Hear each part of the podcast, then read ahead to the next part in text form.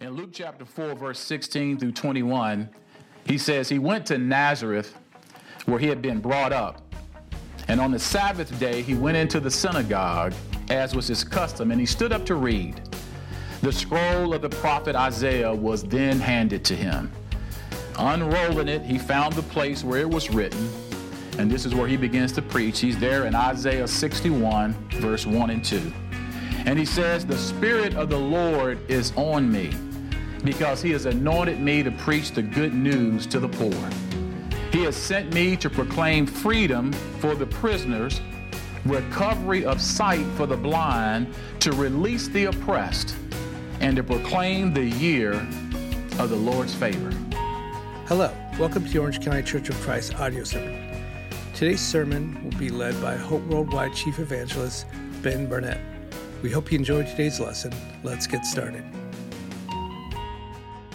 Hello, my name is Ben Barnett, and I'm the new Chief Evangelist of Hope Worldwide. And I want to express my gratitude today for being able to uh, speak with you. Uh, for those who do not know me, I want to briefly introduce myself. Uh, typically, if I was at a church speaking, I would hand out a bio to someone and they would get up and introduce me. Uh, but I don't want to bore you today uh, by reading a personal bio of myself. Uh, in truth, the only thing you would get out of that is the things that I've done and you won't necessarily know who I am. Uh, I, I will say that if you want to know more about me, you can go to Hope Worldwide's website, and they have an article there on the fulfilling of this position, and you can read some of the facts. If you really want to do a background check, you can check out my Facebook page and see all the personal things about me. But again, those two platforms really only show you things I've done, and they don't necessarily convey who I am as a person. So I wanted to take the next few moments and I wanted to tell you who I am. First and foremost, I am a man of God. I want you to know uh, that I love the Lord. Those who know me can testify to the fact of the things that I'm going to share with you. I love God. I love God's word. I love reading the word, meditating on the word, studying the word, preaching it, teaching it, and I even love applying the word to my own life. I also love the church.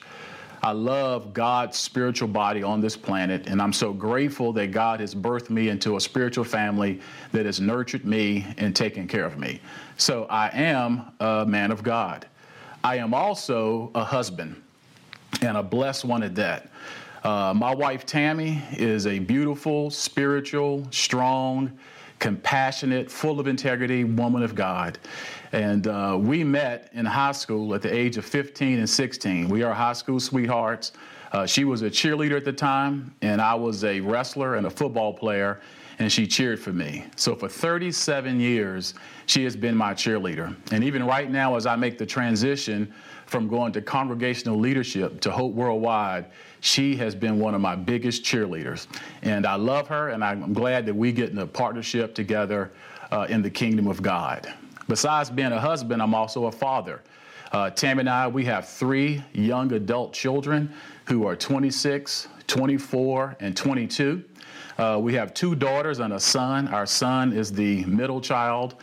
Uh, all three of my children are, are disciples of Jesus, and they're doing their best to follow Jesus. And they happen to still uh, think that their father is a pretty cool person. So loving Jesus and thinking their dad is cool is uh, fine enough with me. Uh, I'm also a minister of the gospel. I was baptized on December 1st, 1993, and then 11 months later was called uh, to go into full-time ministry. And I hear that Tam and I are pretty unique in that we have spent all of our ministry lives here in Atlanta, Georgia. Almost 26 years serving churches here in the metropolitan area. Uh, recently, I put on Facebook, I actually counted the days from the first day until the last day that I served uh, in the Atlanta ministries uh, was 9,404 days. Uh, today, as I record this video, this is officially day four in Hope Worldwide. And uh, my prayer is that I will be able to have thousands more days serving uh, with hope. Uh, besides being a minister of the gospel, I am also a storyteller. Anybody that knows me, whether we're in a personal conversation or if I'm preaching the word, I love listening to stories, hearing people's stories, but also like telling stories myself. I believe that our stories, our narratives about our personal lives and collective lives are how we get to bridge relationships and come together. So I am a storyteller, as you can see as I share the word here today. And then finally, I just want to say that I am a grateful man. I stand here today feeling like I am incredibly more grateful than so many people because God has truly blessed me and blessed my life, particularly at this phase as I transition from congregational leadership to leadership at Hope Worldwide. I wanted to express my gratitude to all of our churches in Atlanta that are part of the Atlanta Fellowship and specifically Bridgepoint Church. I want to thank all the brothers and sisters in Atlanta, Georgia, who gave me the time and the space uh, to grow and mature over the last 26 years. I want to thank all the brothers and sisters in Atlanta for giving me the freedom to be curious, uh, to make mistakes without vindication, uh, to be offered forgiveness when I have fallen short. And especially, I want to thank the church for allowing me to uh, really lean into my curiosity about what God is up to in the world.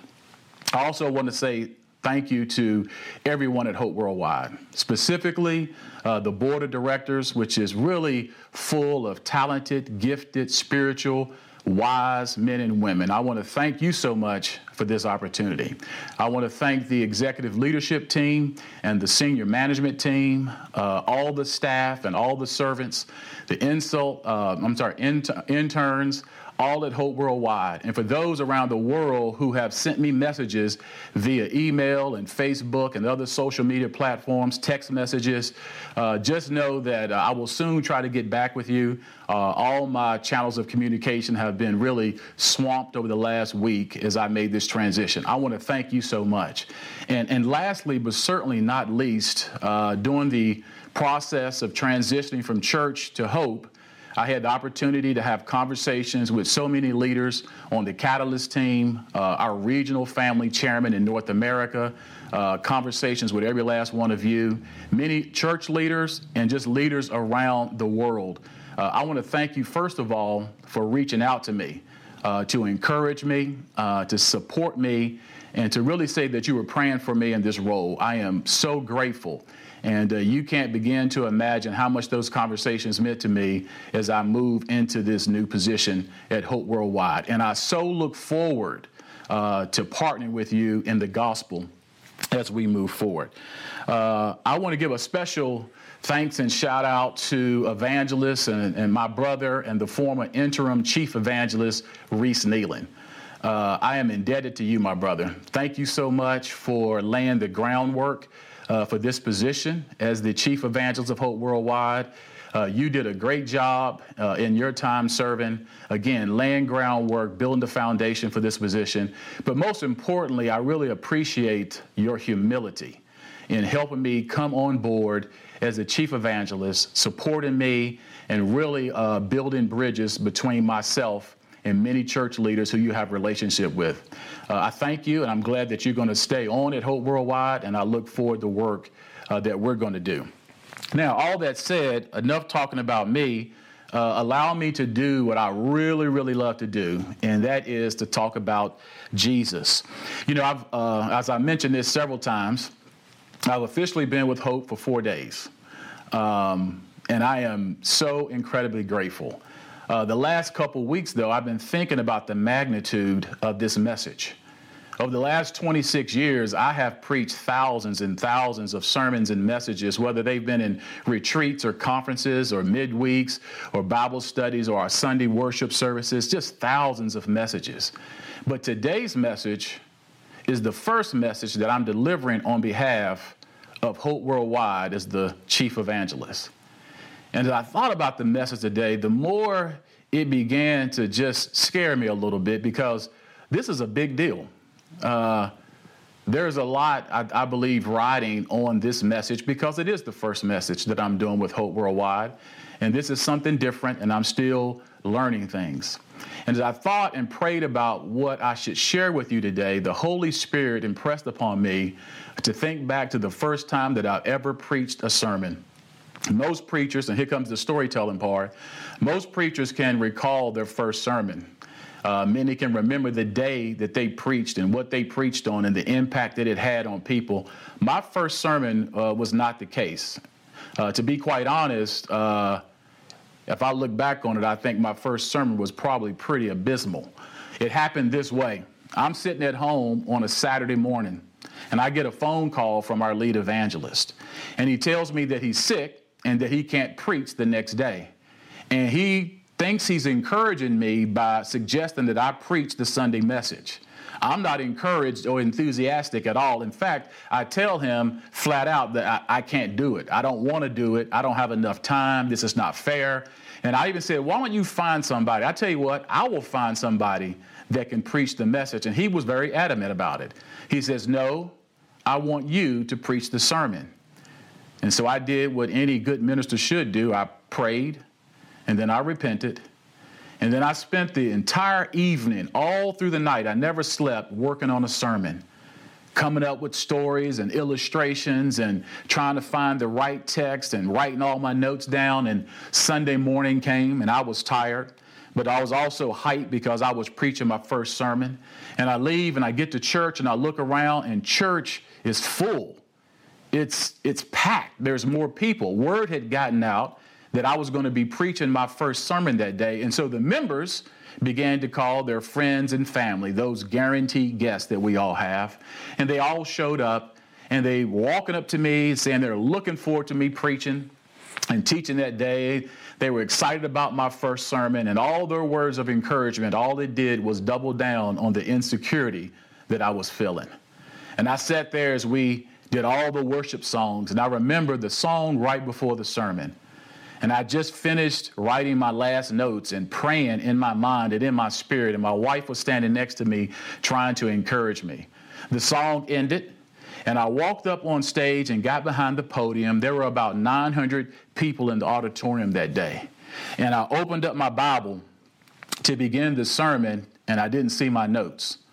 Somehow, between the first row in the stage, I had lost my notes. And so I looked down at the floor to see if I could find them. I looked around me, I couldn't find my notes. So I told the audience, I said, I, I don't have my notes today. And everybody started laughing because they thought it was a joke. The only person that knew it was not a joke was my wife, Tammy. And she was sitting on the front row, and, and her and I made eye contact.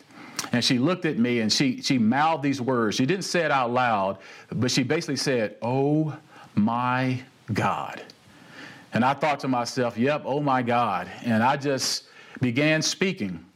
And I'm not sure how the sermon was. You know, in our fellowship, everybody preaches a great sermon, every message is awesome. Uh, but I can tell you this uh, in 26 years, I always run across people who have heard a message I preached, remember the story, remember the point, remember the title. But I can tell you this no one, not one person in the last 26 years has ever come up to me and said to me, I remember your first sermon. And quite honestly, they probably didn't remember it because it was nothing really to remember. I do remember preaching about the seven sons of Sceva, and if you ask me why, I have no idea. There was no inspiration, there was no purpose, there was no desire for the message because I was doing something last minute. First sermons are powerful. First sermon set the stage for who the person is. It sets the stage and sometimes communicates the vision and the mission of the preacher or the person that preacher is represented. The first sermon becomes as a flagpost for all the other sermons that we're going to do.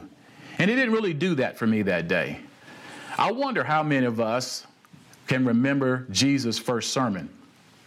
And as I was thinking about my first sermon, I thought about Jesus, and he spoke many times in synagogues, but there's one time in Luke chapter 4 where Jesus goes back to Nazareth, his hometown, and he goes in to have his per- first public sermon. And I wanted to read that text for us this morning.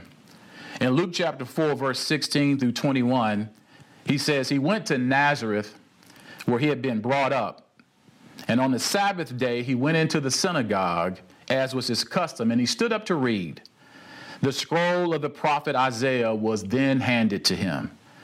Unrolling it, he found the place where it was written, and this is where he begins to preach. He's there in Isaiah 61, verse 1 and 2. And he says, The Spirit of the Lord is on me, because he has anointed me to preach the good news to the poor. He has sent me to proclaim freedom for the prisoners, recovery of sight for the blind, to release the oppressed, and to proclaim the year of the Lord's favor. And then he rolled up the scroll, he gave it back to the attendant, and he sat down. And it says that the eyes of everyone there in the synagogue were fastened on him, and he began saying to him, Today this scripture is fulfilled in your hearing. The primary text that Jesus used that day was Isaiah 61, verse 1 and 2. And I'm not sure how much he used of that text. Luke records just a small print of it here. Maybe he said more words that we are not privy to in this gospel. Maybe Luke just records the, the highlights or the passages that Jesus focused on. But I think that we learn some stuff from Jesus' first sermon. I think his sermon can be a model for really all of our gospel sermons. So I want to share with you two observations and one main point for the message today. Again, I believe that this message is very important because this is the first message I'm doing for Hope Worldwide. This is the message that is connected to our International Day of Giving. And so I want to make sure that I communicate effectively. As I look at this sermon that Jesus preached, the first observation that I see is that his sermon is spirit filled.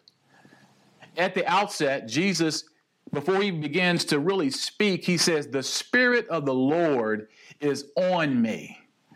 And I want us to understand just how powerful this is. That all gospel messages are an interaction between the preacher and the audience and the thing that draws us all together, which is the Holy Spirit. Now, when Jesus is speaking, he is full of the Holy Spirit, but his audience is not. He has not yet left and allowed the Holy Spirit to come, so they do not have the Holy Spirit. I can speak to you today in full confidence that I feel like the Holy Spirit is on me to preach. But here's the deal the Holy Spirit is also on you. For all of those who have come to faith and believed and repented and been baptized and our sins were washed away, and the Bible says that we receive the gift of the Holy Spirit. All of us, it's not just the preacher, it is the audience that has the Holy Spirit. And perhaps this is why in John 14, 15, 16, where Jesus is promising the Holy Spirit to come, he says the Holy Spirit is going to teach you, the Holy Spirit is going to remind you, the Holy Spirit is going to convict you. And then he has this phrase that the Holy Spirit is going to allow you to do greater things than Jesus. Now, Jesus raised the dead, and I don't see nobody going around raising the dead, but I don't think Jesus is talking about we're going to do greater things in terms of we're going to do greater miracles. I think Jesus meant we're going to do greater things because the Spirit is not solely left to the preacher, the Spirit is with everybody. And right now, when we're all social distancing, no matter where we are in the world, the Holy Spirit circumvents any social distancing. There are no limitations to geography or demography when it comes to the power of the Holy Spirit. And what is taking place right now, I'm in a, a room with three other people and a camera, and the Holy Spirit is upon us and working with us right now. And it's coming with the words that are coming out of my mouth, and is also coming towards you wherever you are in the world. The Holy Spirit is working right now, and we have to believe that. So every event, is a spirit filled event when it comes to preaching. The second observation is that Jesus' sermon is short. And I'm sure there's some people out there that, that really enjoy the fact that Jesus' sermon is short. It says Jesus came in, he read it, he rolled up the scroll, and then he sat down. I know that I have preached sermons in the past. Uh, I'm not known to be someone to preach short sermons. And I know that I've probably preached in the past where the audience has been sitting there waiting for me to sit down. But Jesus' sermon is short. And I don't think his sermon is short because he was being mindful or conscientious of the audience's time. I don't think he was thinking about their lunch plans after church or uh, just preaching a long time. The reason why I think that Jesus' sermon was short is this I believe that Jesus knew the power of God's word. He preached more scripture than he did preaching. He didn't need a PowerPoint. He didn't need a video. He didn't need a poem. He didn't need a famous quote some, from some historical figure. Jesus simply opened up the scroll. He read Isaiah 61, verse 1 and 2, and then he trusted that the word was going to work with people. I think Jesus knew well, we all know today that the Word of God is living and active, and that it is sharper than any double edged sword, that it penetrates, that it cuts, that it divides, and that it inspires us. I think Jesus also knew what it says in Isaiah 55 that God's Word, it goes out and it does not come back empty. It does not come back void. The Bible says that when God's word goes out, it accomplishes the purpose and the desire for which it was sent. I think Jesus knew that. Jesus, in wrestling with Satan and the temptation, Jesus told the devil, Man does not live on bread alone, but every word that comes from the mouth of God. I believe Jesus, in his first sermon, knew that he had the power of the Holy Spirit and the power of the Word of God, and that together they were working so that he could get his message across. Those are the two observations. Here's the main point the message of Jesus. And it was really simple. He used Isaiah and he lists five things here to preach the good news to the poor, to proclaim liberty to the captives, to give sight to the blind, to release the oppressed, and then to proclaim the year of the Lord. You know, I'm new at Hope Worldwide, and so there's some things I'm still learning. And there's some things I, I don't know, and there's some things I don't know that I don't know yet. But I think I can say with some confidence in working the last four days officially that I believe that at Hope Worldwide, it is our desire to help and assist the churches in our fellowship to prioritize the poor, the needy, the marginalized, the disenfranchised, and the oppressed. I believe that's what we're trying to do. I believe it is also the desire that we want every member in our fellowship to be able to engage in service to the poor and also have every engagement to be one that is transformative. And I'll say that again. For every member in our fellowship to be able to engage in service to the poor and have every engagement to be one that is transformative. You could take these five statements that Jesus makes in his first sermon and you can actually make them into a sermon series, and perhaps they'll be good today, one day. But I think sermon one that Jesus would say that we need to proclaim the good news to the poor, and that that is a priority for us and not just a side hustle or a side gig. And what do I mean by side hustle? A side hustle is just the work we do in addition to our primary work. And I think sometimes we might miss the mission of Jesus and think that making disciples all the time is our really our primary work. And then what we'll do is we'll help the poor on the side. That that's a side hustle. And I don't really believe that to be true. And a cursory reading of the Gospel of Luke, really all the Gospels, but the Gospel of Luke in particular, all the way through the book of Acts, which Luke also writes, you could put those two together with a lens of Luke chapter 4 in this sermon right here, and you can see throughout the rest of the Gospel of Luke, all the way into the book of Acts, how Jesus dealt with people that are poor, oppressed, marginalized, disenfranchised, on the edge. How he dealt with them. We get to see that. Now, as I close out, I know that some are going to disagree with that statement that I just made. I can already sense it. But I would also say that Jesus' first sermon came with some disagreement as well. I didn't read the full text, but at the end of it, Jesus, in verse 22, he preaches and it says, The crowd, their eyes are fastened and they are so proud of him and they are so encouraged. And then just four verses later, in verse 26, when Jesus contextualizes the sermon for them to hear by using two Old Testament stories they were familiar with, by the time you get to verse 26, they have grabbed Jesus and they have taken him out to a cliff to throw him off. The audience went from making just this accolades about this great message to wanting to kill the messenger. Bear with me, I will ask you. Again, this is just my fourth day. You may not necessarily agree with what I shared with here today about the priority of the poor. I will ask you, don't throw me off the cliff just yet. I'm going to trust that this message will come across just like it did with Jesus, and that I'm going to trust that everybody listening is going to hear this from the context of the Holy Spirit and the Word of God, and that your thoughts and that your actions will guide what you do. And so, just like Jesus, I can say with full confidence today, this scripture is fulfilled in your hearing. Amen. We hope you enjoyed today's lesson and look forward to being with you next week. You can find more information about our church on our website, occhurchofchrist.com. You can also watch live services on our Facebook and YouTube pages, which are located on our website.